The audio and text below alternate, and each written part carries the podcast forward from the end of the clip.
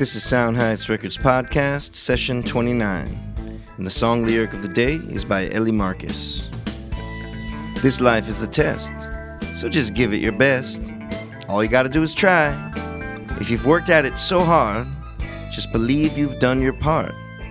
Success will come in time.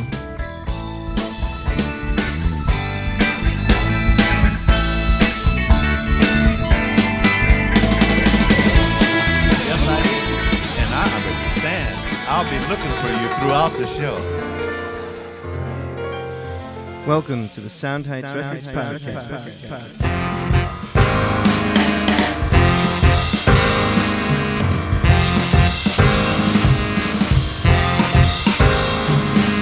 Harmonizing life and music, growing as an artist, improving as a person, gaining insight and inspiration, conversations with world-class musicians.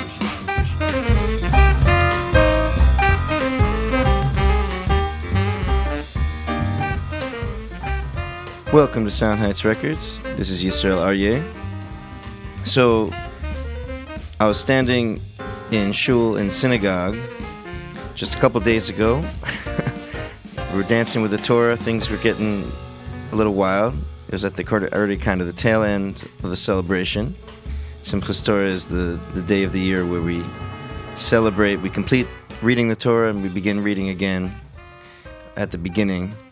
And it's a the, pretty much the, the biggest celebration, the grandest celebration there is all year in synagogue. It, it's kind of the peak of a, an intense season following Rosh Hashanah, Yom Kippur, the, the New Year, and then the Day of Atonement, and then a, a number of days, um, eight days to be exact, of uh, celebration in a in a sukkah, in a, a hut, an outdoor hut with with a special branches cover, and then we emerge on this last day, Simchas Torah, which literally means the joy of the Torah, and we just dance, we sing and dance, we uh, we drink a little bit, and we have uh, you know great time with our families, kids. It's really a wonderful celebration, especially uh, where I'm here in Crown Heights. They really know how to celebrate, and after all the the celebrations, I was standing there with a couple of guys from from the shul, from the synagogue, and Eli Marcus, who also um, who is our guest today, who also um, comes to the same shul. So I happened to be there. We were we were talking. We were farbrenging, and he mentioned something about the podcast, and I was like, you know, he did inspiration. I'm like, you're coming in tomorrow. We're doing it, and uh, so so it happened. It was the day after. So that was this morning. It's already a couple days later. Still kind of floating on that high. And Eli and I had a really great conversation this morning. Um, it, I found out some things about him I didn't know. I mean, if those who don't know Eli, he comes from a, a very musical Hasidic family. His uncle, Avram Fried, is very well known in the Jewish world, has been singing and, and bringing a lot of um people together for many, many years.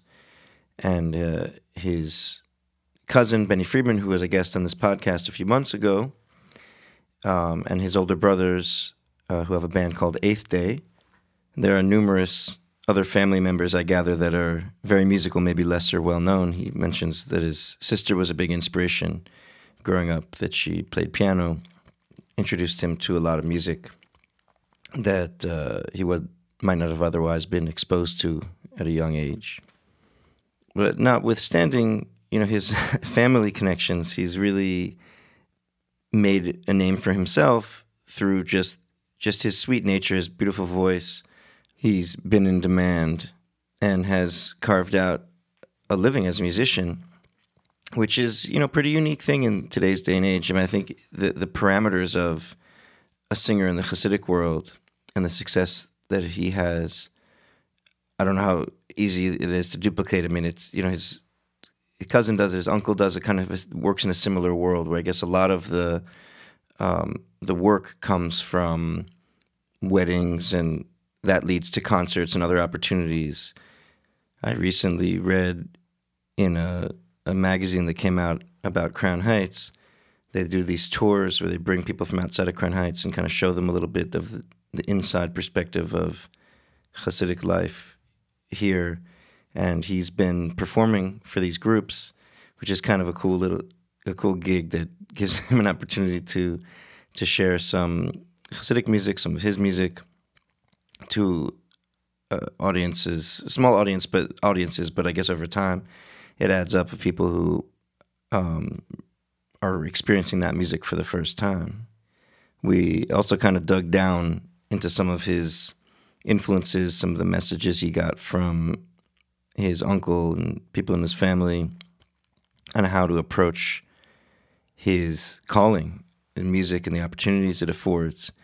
And he it took him a minute to kind of think it out and put it into words, but I think he really put his finger on it when he mentioned something about his job to be like tickling souls, you know, just waking souls up a little bit, just providing a little bit of a gentle soul reminder through the medium of music. And we also dug down a little bit. I kind of put him on the spot, which uh, he was a very good sport about. But he had mentioned his passion for drumming when he was younger, and then kind of offhandedly says, "Well, you know, he played with his older brothers uh, a bit, but he wasn't really that good, and gave it up." It's like, okay, I took him at face value, and then he mentioned that he played on his brother's Eighth Day's first album, and he played on the song Yarmulke, which has really great drumming on it. I, I actually put an excerpt of it at the beginning of this session. Some really good drumming, and I'm not sure where he got the idea that he uh, he didn't have what it takes as a drummer or the, the potential to grow with it. Certainly, whether he, he's interested or not interested, but I definitely encouraged him as I encourage um, musicians in general to dig down to their their youthful passion for it, and certainly he has that in singing. And I wouldn't uh, discourage him to do any less of that. But you know, drumming is a good is good for the soul also in a, in a little bit of a more visceral, physical way. And uh, we talked about maybe getting together, hopefully do some playing together, some drumming together, which would be cool.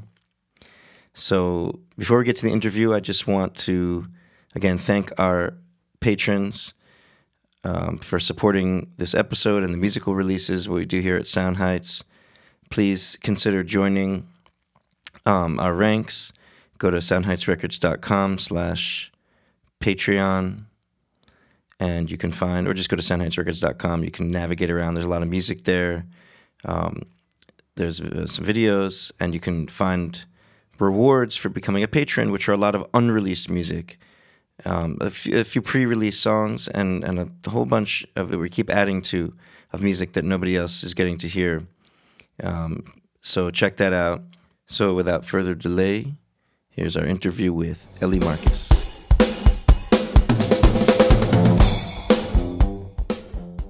Way you learn to make records, and you, this is what your third, right? Yeah. yeah. So, um, I guess you learn what's your primary from your uncle. Did you did you get to check out how he does things, or or your cousin? Like, how, how do you? I never really watched um, production Mhm. or experienced production. You know, maybe you know vocal production. You know, in the studio Mhm. recording choir vocals or whatever it was. You know, before before I started out as a as a professional. Um, but I never really got into the um, you know the arrangement process and the production process. I love listening to the um, like the um, you know the, the playbacks Mhm. you know, of uh, we would get, I don't know, you know, my uncle would, you know, 20, 25 years ago, um, you know, a tape would, would kind of, you know, float around and like it was like with a scratch vocal. So there was only like very limited parts that had a vocal. I love listening to those. Uh-huh. So you can hear all the, you know, individual parts Yeah. much clearer. Uh, you know, obviously not mixed. So, you know, you can, the piano is nice and loud or the guitars are nice and loud Yeah. and you can hear really. So I think that's, that's probably my earliest education on, uh, on that process.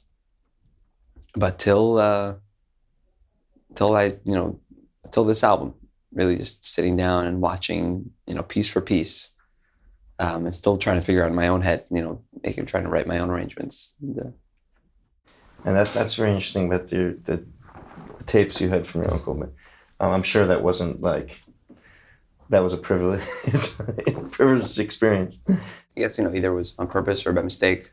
Yeah, yeah, yeah. But I you know distinctly remember uh, not all the albums, but probably one or two albums. You know, intros that were you know deleted or you know or so that was very. Um, I can say on the original, I, on the original recording of uh, this in this track, you know, the the intro actually was different. It was, there was an intro that they cut out, you know, Right, right. deleted scenes. It's uh, it's cool. You still have some of those tapes or access to them? I doubt it. I probably maybe my parents' house, Mhm. still in the. They have, nobody threw them out yet. So, so let's start. Let's start at the beginning, if you don't mind. sure. Um, your earliest musical memory.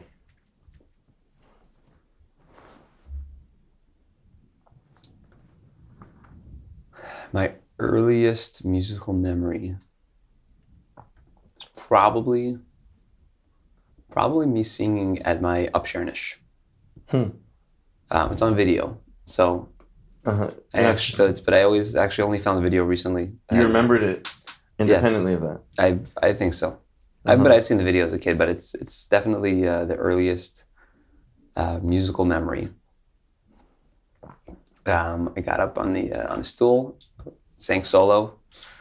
Um, somebody probably bought me a, one of those um, little Tykes uh, tape recorders with a microphone. hmm Uh, probably an Upshernish present. So I'm assuming this is afterwards, and you can play the tape and sing along on the on the mic. So that was probably my second um, musical experience, and um, all throughout uh, childhood, it was just there was a lot of a lot of listening to music. Um, I started playing not drums, but you know pencils on anything that made made a sound.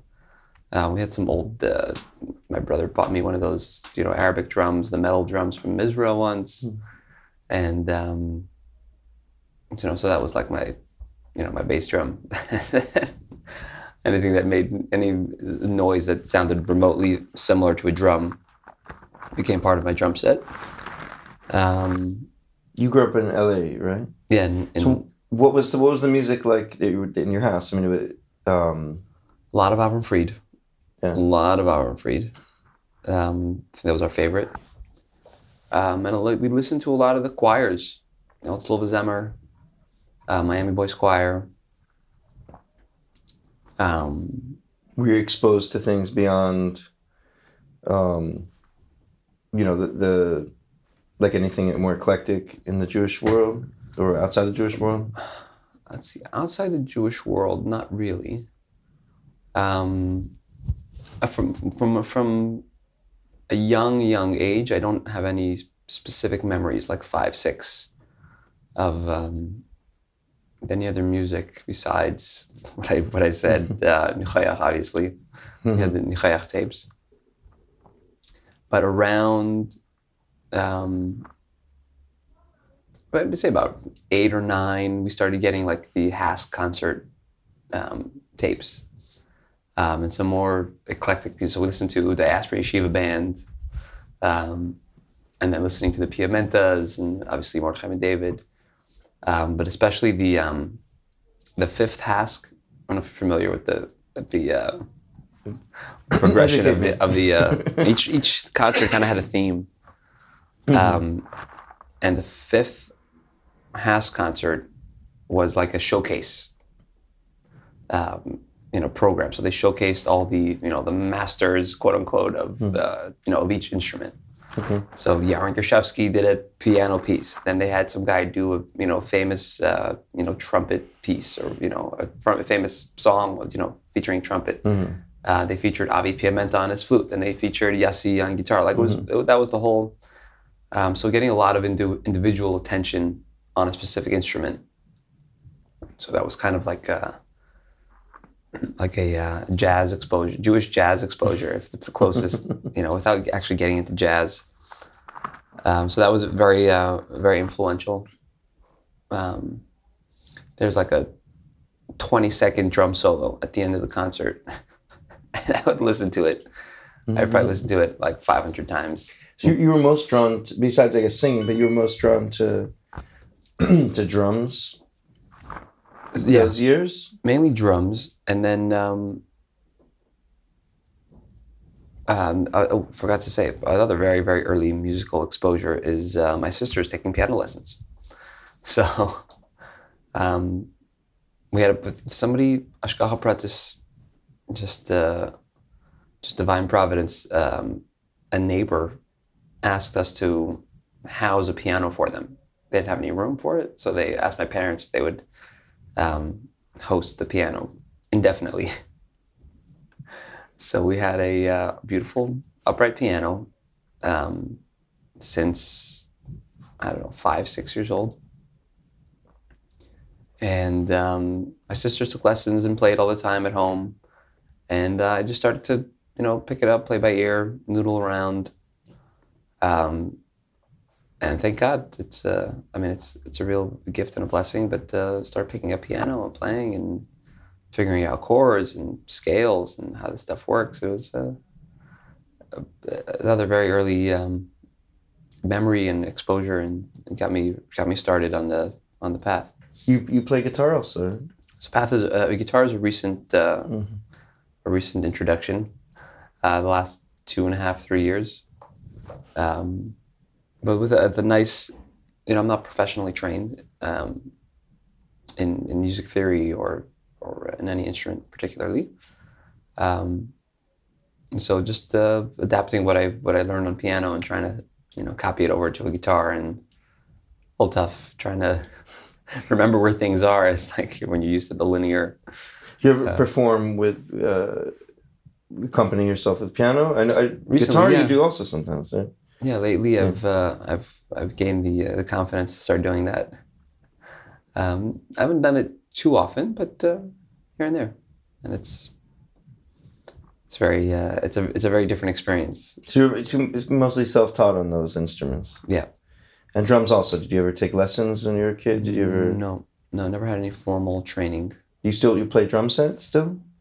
Uh, maybe, Or did you ever play drum set, or Yeah, was it mostly yeah. drums? Oh, yeah. actually, when I You had a drum set growing up. about seven or eight, my my brother sent me his drum set from uh, New York. hmm and um, yeah, we started playing. I started playing seriously about uh, 10, 11 years old.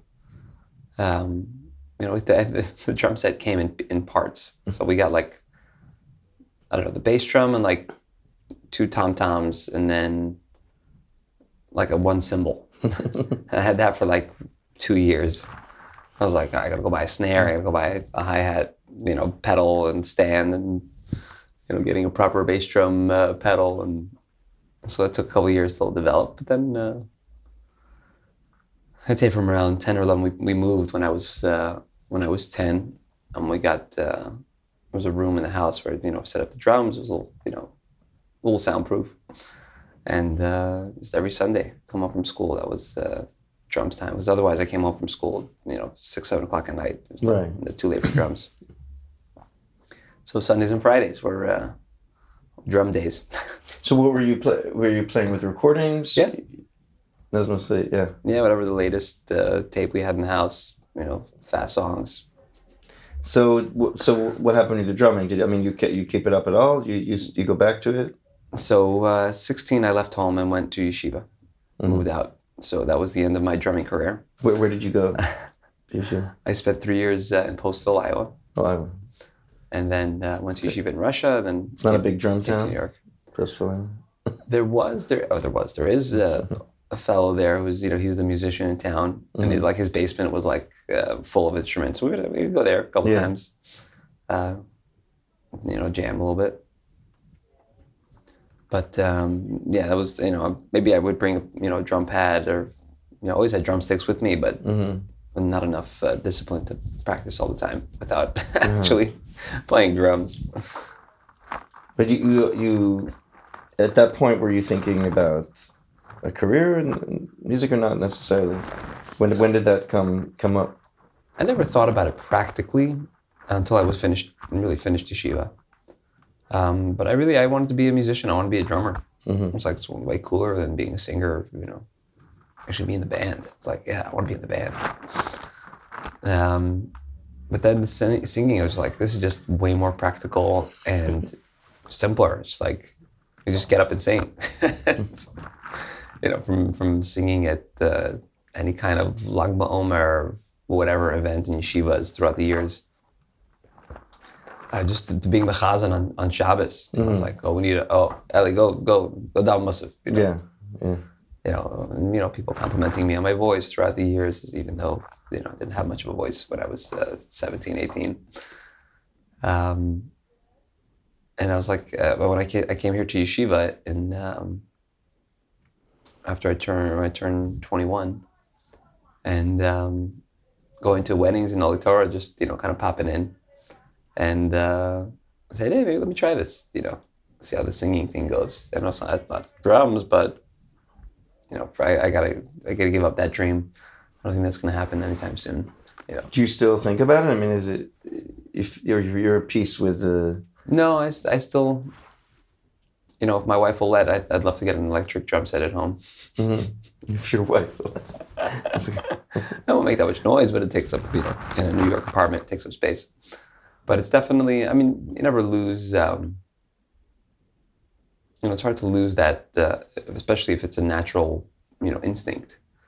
Um, you know, Baruch Hashem, it's a, it's a, it's a gift. It's another um, God-given uh, talent. So it's hard to lose it. And uh, Right. I, just- I agree. It's hard to use it, but for a lot of people, what happens is that that passion becomes buried, you know, and because of like you're saying practicalities or whatever. There's certain. I mean, I, I know for, but it's always looking for its way out, like a con. You know, with- especially with drums, you have, to, you have to find a context right.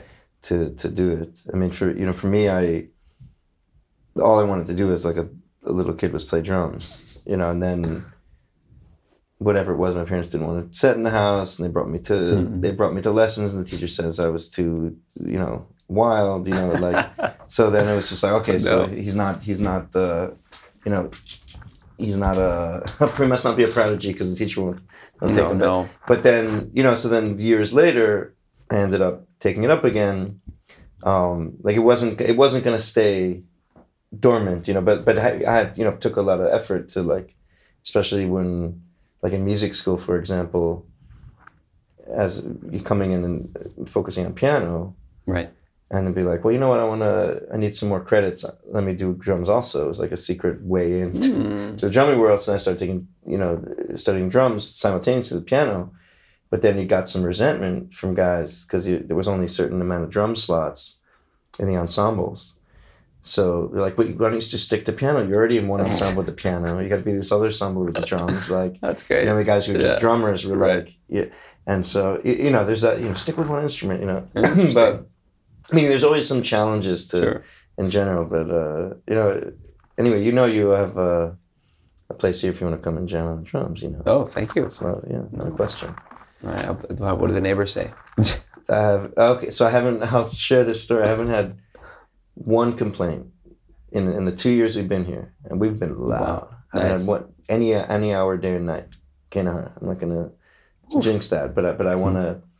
You know, this is a really special, you know, thing in the city to have that kind of Sure. experience. There was one night I was here with the playing cup with a couple of guys, loud, maybe like one, two a.m. Drums, organ, cranked, Uh-huh. just jamming, jamming, jamming, banging on the door. I'm like, okay, our first noise complaint. I can deal with it. You know, it's 2 a.m. Right. We have the organ cranked up. We have the drums cranked up. I open up the door, and it was this guy who was clearly like intoxicated on who knows what. All right. and he was like, "Can I come in and pray with you?" Like a black guy from the community, you know, he thought we were, we were like yeah. spiritualizing. You know what I mean? I mean, we Sure. were in our own way, but like he thought it was like, a, you know, like yeah. that's. so he wanted to It's very, co- it's very common in these uh, in these areas so he wanted, he music wanted- coming out. I was like, no, no, this is just a, you know, a rehearsal jam or whatever. And he, but he, whatever. He actually, um, he banged for a while. he was disappointed. and then eventually went. But anyway, um, so we go back a little bit because because obviously, you know, you come from a very musical family, You had. let me see, I'm really interested. I mean, I, so how many brothers and, and sisters do you have? How many So siblings? I have have? uh, I have five brothers and four sisters. And where do you fall in the I'm the youngest. age? You're the very youngest. Oh, okay, the beneficiary and spoiled the, one. uh, as they say, the most spoiled and the most talented, which I disagree with both. But um, So what what's the, so you're you're in terms of being involved in music, your sister she still plays? um, so my oldest sister um, was the. That was one who's taking lessons. I think all my sisters took lessons at some point. Oh, okay. um, but she was the most um, you know passionate about it. Um, she she has a piano at home today. Um, so she was, yeah, say she was probably the, um, the at the at the time she was the biggest influence. I remember, you know, wanting to go along to her you know piano lessons and like you know I just stay and watch. You know, wa- was it? Kind of was she bringing classical music home, or was it, or was it? I think so. Yeah, I, I mean, Yeah. I don't remember what she played. I remember the books, you know, Mhm. the you know the uh, the practice, uh, the books that she would bring home. She was pretty serious about it. Yeah, yeah, Mm. she's uh, you know very musical, and um, she actually brought home a lot of uh, you know interesting uh, music from Israel. You know, back in the day. hmm You know, this is I don't know, twenty years ago. Um, Aaron Razel when he was you know just Yeah, yeah. coming out. Um, you know, videos that she spent Sukkot in Israel once, um, and um, you know brought back a lot of videos of these you know festivals with you know you know Jonathan Razel before he was you know really anything uh, you know too big. Um, and you know that was a that was a lot of um, you know bringing in some some some new flavors. You know, not just our typical um, I don't want to say typical, but our traditional uh, you know Hasidic music that we listen to. But uh, a lot of uh, like I said, Aaron Razel, some uh, Reva L'Sheva. I don't know if you remember those. Uh, yeah, sure. uh, I forget. Um, some uh, so yeah, some different some different flavors of uh, music. Start mixing it up, and um, really continued. I think that that was my first um, introduction to uh, to Israeli music, and that uh, really really piqued my interest, and you know followed through with that. Uh, we had, I don't know how it came to. Uh, I don't know how it came to our uh, came into our possession. Well, my brother Bentzi came home from yeshiva with an album called "The Other Side" by Arkady Kofman, Hmm. who's a uh, he's a saxophone player. Lives here in uh, in New York, and he is he calls himself you know the Jewish jazz. You know he's Jewish jazz. You know whatever his website is. I think it's Mhm. jewishjazz.com. And he had a lot of um, he would have like a, a niggin and then like an original piece, and then like the the, the whole album was you know um, niggin, original, niggin, original, niggin, original, and a lot of um, incredible, incredible musicianship, and uh, that was like you know really uh, you know our first uh, expansion, Mhm. musical expansion of like oh okay this is like you know this is legit, you know. And it was like, you know, whenever I would try to, you know, show people that I have like a little bit of a sophisticated understanding of music, I say, oh, this is. Okay. And they're like, oh, it's Arkady. I'm like, ah, it's really cool stuff. I have to check that out. But uh, so you're you're how old? Much older your brother? So your brothers, two brothers who are in eighth day. right. They're how much older are they than you? So Bentzi, I think, is seven or eight years older than me. Shmuley is how old is Shmuley? Uh, no, Bentzi's. I don't know. You don't have to. About twelve years older than me. I don't know. so it's a pretty big. I mean, it's a Yeah. pretty age gap. So, um, their whole world, like I guess when they when they were starting to do their thing, um, you were still teenager. I mean, it's when they were starting to when they formed that band. so the pre the early early days um, when it was still called the Marcus Brothers or then it was called Hasidic Ramblers um, I actually uh, participated in the first uh, in the first uh, official concert that we did for um, actually my brother Shmuley's uh, Chabad house in Los Alamitos California I, I played drums at the show and then I think the second one we did they did another show from my brother Yossi up in Northern California, and um, I flew in. I think I flew in from yeshiva, or somehow managed to get a break, or flew in for that, and that was the end of it. Why? that was the end of my, uh, you know, because then the, I mean, the the uh, Marcus Brothers uh, disbanded. Hasidic Ramblers disbanded, and then reemerged as Eighth Day. Did you did you make a pitch to be the drummer or, or to be involved? Um, so I was in, I was full time in yeshiva, living away from Uh-huh. home, Right. and I wasn't that great of a drummer, in all honesty. and uh, they found professionals, and they worked. They've, they'd been through a couple of drummers till they found, uh, till they came, uh, till they found Rosie, who's still, uh, who's their drummer today. So that was, um, that was the, uh, yeah, yeshiva just kind of, uh, hmm you know, so it was, I was very disappointed at the time. Yeah. and I really wanted to, you know, just play music and, you know, I'm like, no, I could do uh, do mitzvahs with music. You know, I have to be in shiva for. I can, you know, doing good things. so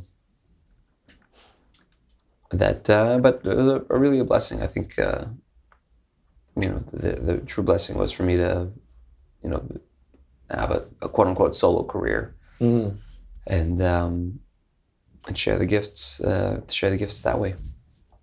So what? when they came, so uh, when they came out with the first Eighth Day album, I know that that was like very unique. I mean, you know, it came out. Um, I guess I don't know, what, fif- like fifteen years ago already. Yeah. a while ago. Um, and then I guess they kind of scaled back some of the. I don't know if that was a conscious thing. If you were privy to any of that, some of the more like um, unique elements, I guess. Some of the more rock and roll kind of you know out of the box elements. Um, So I, I think that it was it was unique because it was just like let's just put together what we have. We there's like we have no budget for this. right. Um, you know what can we? So actually, I I, I played uh, I played drums on a couple of the tracks. Um, I think I made Which tracks? on. I played drums on Lama Baloo. I played drums on uh, the Yamaka Yamaka Blues.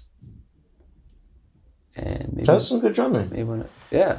Why are you you. so hard on yourself? Thank man? You- No, that was I think that was the peak of my peak of my career. That song. I'm actually I was I definitely was proud of it.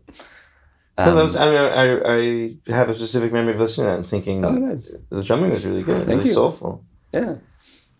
Um, we actually recorded that in my my parents' house. The, the drums recorded in my parents' house. You know, my uh, brought his computer, a bunch of drum mics, put some, you know, threw some blankets around, and uh, knocked it out. Um, and then I played on uh, on the um, on Manhattan, the Manhattan, uh, the first version hmm the uh, Liebeste Given. Um, maybe even played keyboards on one of the tracks.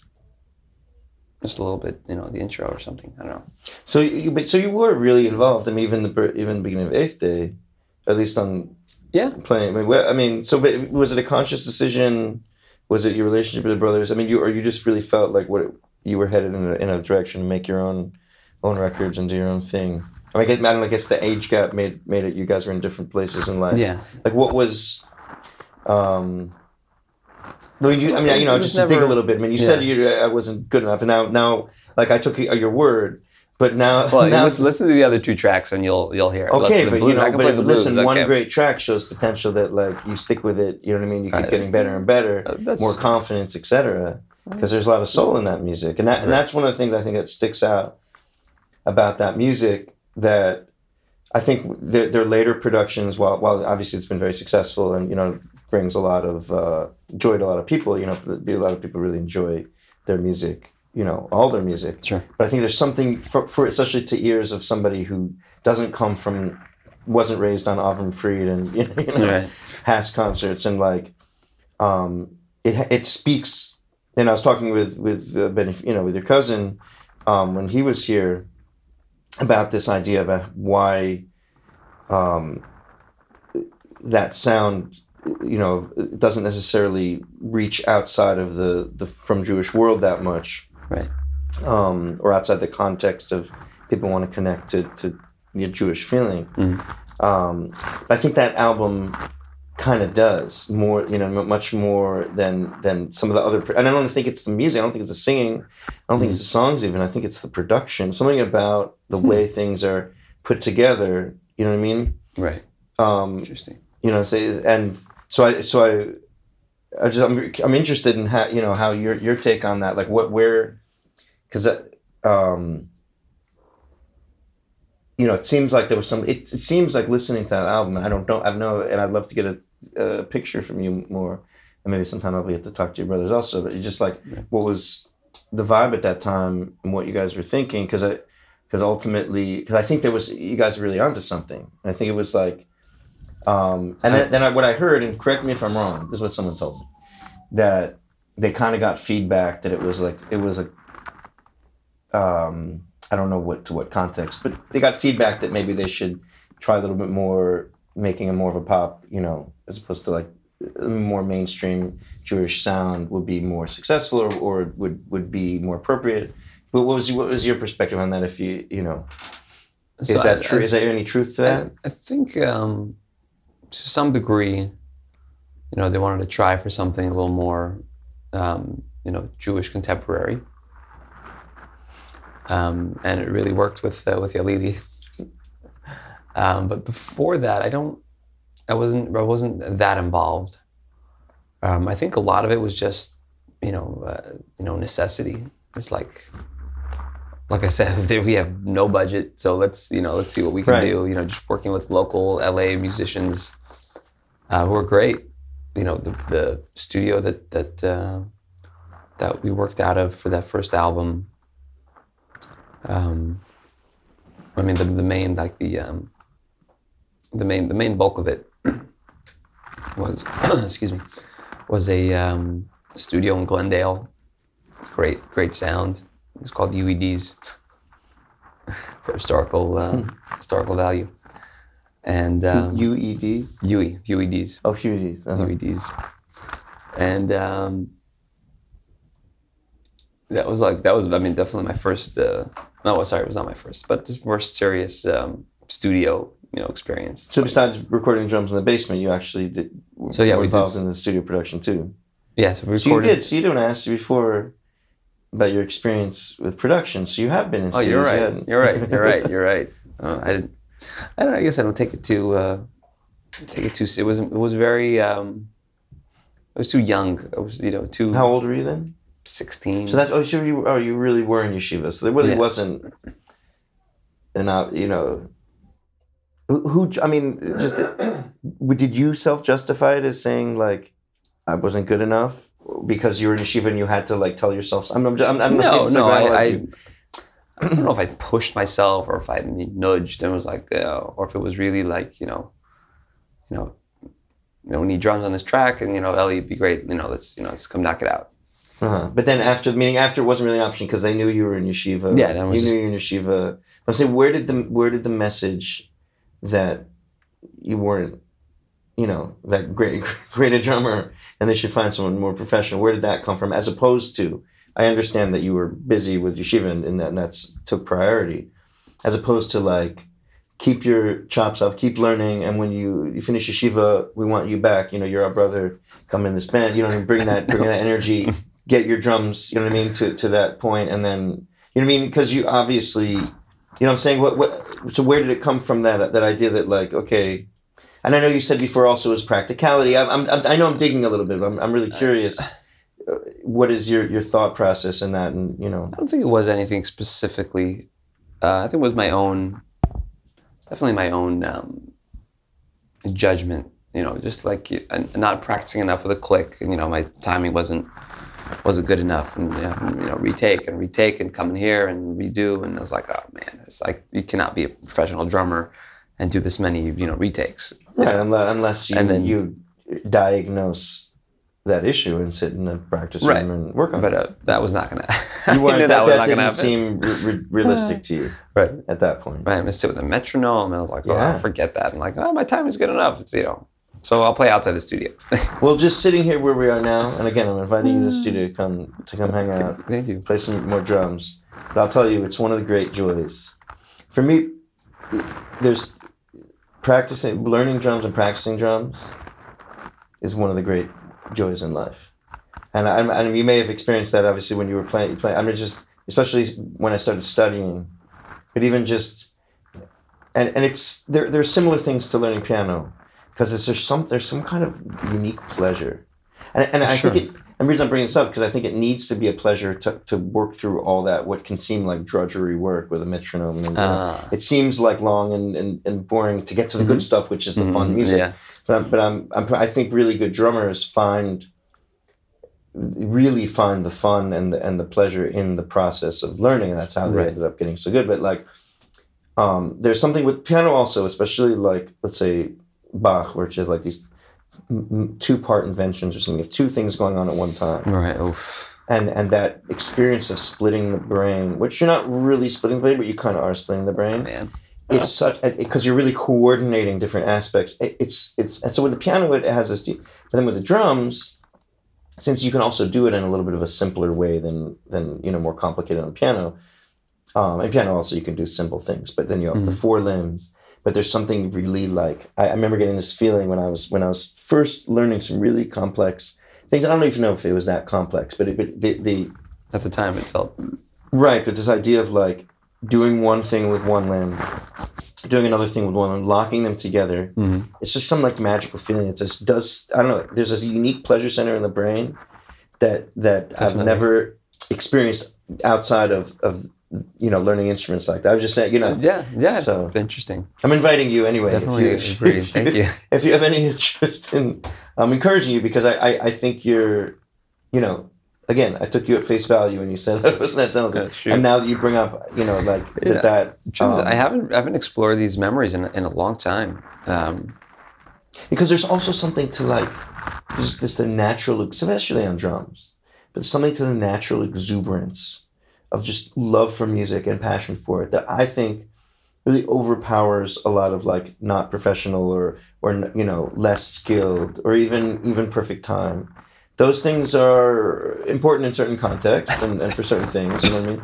But in terms of what I consider to be the most important element of good music, and one of the reasons why I personally relate to that first Eighth Day album more than the other ones, even though the other ones have, were more Mm. successful, is because it there's there's an exuberance, there's a there's a chayas to it, there's like a you know what I mean that Right. that, that speaks directly. interesting. And to me, that you know, I, it it goes beyond perfection and skills and polish and It's just know, that that young excitement of like yeah, which you can have at any age, and that's the thing. That's how musicians stay young. Is, is, is when and, and how some unfortunately get old because they lose touch with that, you know. Mm, And I think that to me, that's the most important. If, if you were to put one nakuda of like what thing to focus on most is the most important nakuda um, in music, and I think this goes very deep because you can connect it to simcha, and you connect it to like chayas and everything. Mm. Is is that passion? Is that is putting that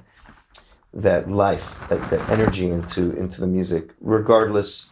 And a lot of times, a person might need to be like, okay, I don't have the skills that this other person have but it doesn't matter. It's not that's not going to stop me from having this experience or from sharing that experience, you know. right. And then you know, because there's always voices, whether it's in our own head or other people. Oh, this guy's not so good. He doesn't have such a good time, or this, you know, you know what I'm saying. You know what I'm saying. right, right, right. I think it's important to listen to those in a certain measure because obviously we can always improve, but to ignore those Yes. when it comes to the the the, prac- the the path of playing versus not playing. You know? And listen, obviously, you're someone who's very involved in music, so it's be you know, I'm. I'm Yeah.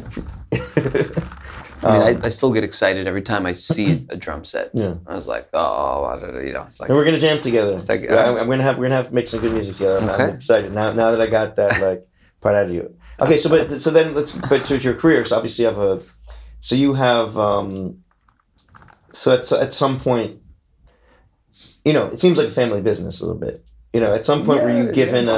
a there was like an open door for you. I mean, how much of it was like um were, were, were breadcrumbs that you could pick up or, or like open doors that you could walk through and how much was it like you know creating your own i mean obviously you created your own path you have your own career but i'm saying like um at what point did you figure out that, that that's what you're going to do, or that's how you you you can actually have a career with this. Obviously, turning it from from something you enjoy singing, you get good feedback singing, davening at um, at the you know in, in shul and everything, to you know singing at chasana is like to when you're it would just happen organically. People started paying you, So- or you know offering. um, I kind of I kind of got discovered um, by Chony Milecki here right here in Crown Heights. Um, but it was yeah because some it, it- I don't know if you call it a breadcrumb or I more of an open door. Um, It was a family wedding, uh, one of my cousins, and um, and we I uh, started you know singing you know kind of the, that you know that year that I was here um, you know, there would be an opportunity. They'd send, you know, all the cousins up, you know, go sing something, go sing a little bit, you know. I would sing, Benny would sing, you know, Benny was a little further on, or a little further, was already on his, on his career, singing professionally.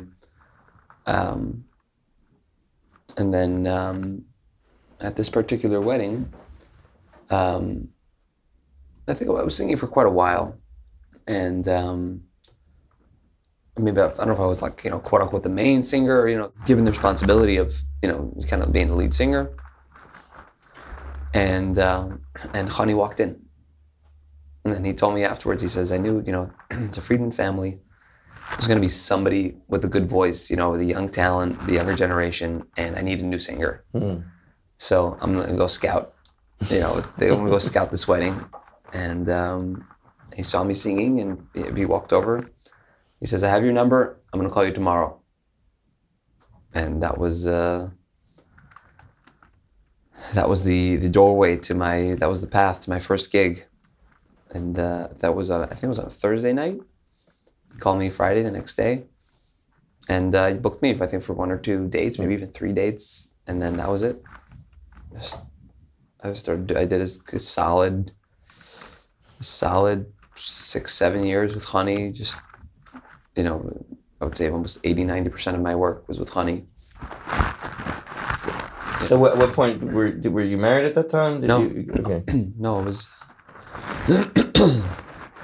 Sorry. Um, no, it was uh, just before my 21st birthday. hmm My first gig was on my 21st birthday. And, um, and that was it. I got married when I was 24. So, um, And when you when you got married, it was like, no, this is your parnassa. Yeah. This is what this is what's Yeah, so- happening. yes, it was very clear with uh, with my wife, Baruch Hashem. Um, you know, it was, you know, some other people, you know, may have not been, uh, you know, this was not their um, their path when they when they got married, and then you know they kind of It's much more challenging. stepped into it. I said, "This was my wife was forewarned up front.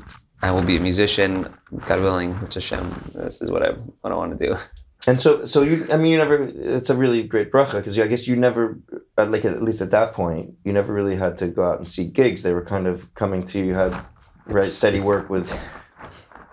It's a big, big, big, big bracha. I, I, I, I, maybe I don't even appreciate enough the, um, the how much of a bracha it was. Just to literally just, I would wait for the phone to ring, and it's like Did you ever have times when things were thin and you and you had to go out and hustle a little bit, or are you worried that that you know, when's when's the next gig going to come, or or it's pretty pretty steady throughout? Um, it was. I mean, until um, not until recently. Like you know, I mean, obviously the first couple of years when I was single, you know, I had zero expenses. Right. You know, living in my uncle's basement. Were, were you smart enough to save? Not. I saved a little, not enough. Okay. Not. Uh, wasn't. I was like, you know, oh, I'm the rich guy. You know, I take my friends out to eat. I take my friends out for drinks. Like, yeah, I got money. You know, I thank God I never ran myself into debt. But Right. you know, I always knew. You know, okay, I got 500 in the bank. All right, we'll spend 400. Like, okay. Um, but uh, not until recently, and um, you know, especially Sefira time. Mhm. You know, where it's where I have you know gigs lined up for after Shavuos, but it, that's when it gets really tense and kind of stressful. It's like, uh, you know, I don't know, is my career over? It's like, no, your career's not over. It's nobody's making making weddings now. It's Sefira, you know. But um, as uh, this past winter was was very slow. It was very very slow. Um, so that was one. I mean, uh, to, it, it's progressively. uh, I say it was, I'm still progressively getting more professional. so, um, you know, so putting out um, this. So the album was released uh, in the winter as well, and then uh, put out a music video and all the expenses and the costs of the album, and then with no You gig, have to foot those expenses, or you have I some? no, yeah. I, I I covered um, yeah, covering those expenses. Um, and then and then you know, coupled with a very slow season, I think for everybody it was a very very slow winter, especially the extra month of Adar. Mhm. Um, and I was like starting to you know panic a little, like you know, this, I'm running really thin here. Mm. Um, but I thank God, you know, I mean, it's it's if not for the big, you know, it's the big, a huge expense, you know, the album. It's, if not for that, you know, just kind of draining everything, you know, you'd be okay. So it's So what? So uh, I mean, obviously you have access to people who've been doing what you're doing for longer than you have. So how much are, are you able to avail yourself of guidance, whether from your cousin or your uncle? Is how much of what they have to share with you is helpful to you? I mean, you know, in terms of developing a career. I mean, the decision obviously to put a lot of money into an album and a video. I imagine you do that with some guidance. I mean, otherwise, you know, or how do you? I try, I try. Um, definitely a lot of guidance from my brothers. hmm Um, I have another brother, Chaim, who's in the production industry. So I talk to him a lot, especially he, he produced the um, a couple of the Eighth Day. He produced the Yalili music video, hmm uh, the Hula music, music video. Uh, so I talked to him a lot about it, um, especially music video. Um, I, I think especially, I mean not especially, but uh, especially for me in in this uh, musical path, uh, there's a lot of things that you you have to learn on your own. And, you know, as much as people will tell you, you know, don't do this or do this or don't do this or keep this, uh, you know, like it says in Chacham K'baal Nisayon, you know, so people can warn you or, you know, give you advice, you know, try to do this, have this in mind, try to go with this perspective. And then until it, until it hits you in the face, it's not going to happen. Uh, over the years, um, my uncle, Avram Fried, Avram has given me a lot of, uh, he's always available. You know, if I've asked him, you know, he has a couple minutes, got some questions. Um, uh, I was, especially the first album, I played him, you know, I think I played him almost the entire album, Hmm. you know, before, uh, you know, get his feedback. Um, so he's, yeah, they've always been, uh, they've always been available. You know, spent. Uh, I mean, it's harder now. Um, just everybody's so much busier. Um, to get good quality time, but you know, if I sit with Benny, um, you know, listen, listening through material or talking about, you know, how to get good material and production and ideas and this and that. Um, so yeah, everybody's been very, um, very kind. using music more than just as a parnasa. Obviously, it's Right. it's it's a it's a shlichus. There, there's a there's a contribution there. So I'm I'm very interested to hear from you, um, both in terms of guidance different family members have received, or you you've you personally received, and how you see what you do uniquely in music as a shlichus. Obviously, there's something very unique about music, and it's in particular performing the opportunities it affords there are some things floating around about you know that your uncle got certain direct guidance from the Rebbe, um, and how much of that informs you. It's a good, it's a good question. Um, I don't know if I have an, a, a, an answer. Um, Well, how do you think about it? How do you think about y- yourself in the role of shliach, or is it something you? How do you approach that that aspect of things? It's, uh, you know, so actually, so Av- Avrama would always ask me, you know, so why are you doing this? Mhm. Or why, you know, what do you have to say? What's your message? I would say, what's your message? And I never really like understood. I'm like, I don't know. I'm 25. I don't have a message. Like, you know, like my life, you know, Baruch Hashem hasn't been that uh, that difficult. And sometimes, or anything, you know, unusual, spectacular happened. You know that you know I can really dig into my you know soul and you know have you know bring out you know something that message people can now like whatever you know well, you have a me- you know, have to go look for a message now like you know study and like hmm, this might be a good message like that but that's not that's not going to work. um, but definitely, what what struck me um, was um, a story with Avremel in 1984. If I'm not mistaken. Um, he was invited to come sing at a Siyum Harambam in Israel. Um, and he wrote to the Rebbe, and the Rebbe said no. Mm. And then the next year they invited him again, and he wrote into the Rebbe, and the Rebbe said, if you if you use the time to farbring with people, to you know uh, del- uh, deliver and pass pass on a um, a message, you know, while you're singing, to use it as a as a time to farbring. Mhm. So the, Rebbe gave him a, a mandate to uh, to farbring every time he gets on stage. You know, kind of in a, you know in a sense. Um, I don't know if it's every time or specific uh, events. Do you have a sense of what the Rebbe, So- why the Rebbe didn't uh, want him to do it in the first place, or I don't I don't know. Maybe he understood it in a certain way. I don't remember. Mhm. But um, but that idea of every time you get on stage, you you have to have a if it's not your music, um, at least you have to have a, a positive message, um, and maybe some words of Hasidus as well. Mhm. um, you know, to share with people. Um, and it took me it took me a long time to really develop that and to understand it and to be able to relate to it. You know, especially um, I got comfortable with singing on stage. I did not get comfortable with talking on stage. Mhm. Um, and then recently, uh, actually just recently, talking with a friend, and you know, he was really pushing me. He's like, "You got to know. You got to, you know, who are you talking to? What are you telling them? How are you gonna, you know, how are you delivering that message to them?" And really, um, I, you know, it, it really dawned on me that um, that maybe my shluchus is just to, um, to you know, to just to touch the neshama you know, kind of wake up, like my brother says. So I had this discussion with my brother, my oldest brother, Zalman, as well. Um, and he says, look, whenever I whenever I talk to people, I just try to, I want to, you know, he says, tickle the tickle the pintele Yid. That's his line.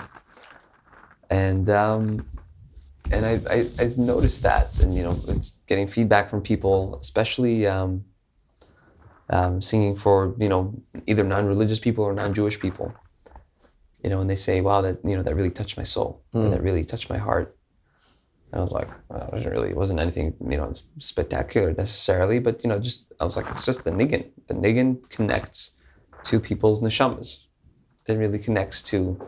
So if I can, I'm like, that's that's what I need to be doing. Is I need to be touching people's souls with the music, you know, or, or being the being the shliach, you know, literally just the the um, the um, the conduit and the bridge between the song and these people's uh, you know hearts and neshamas, their hearts and souls.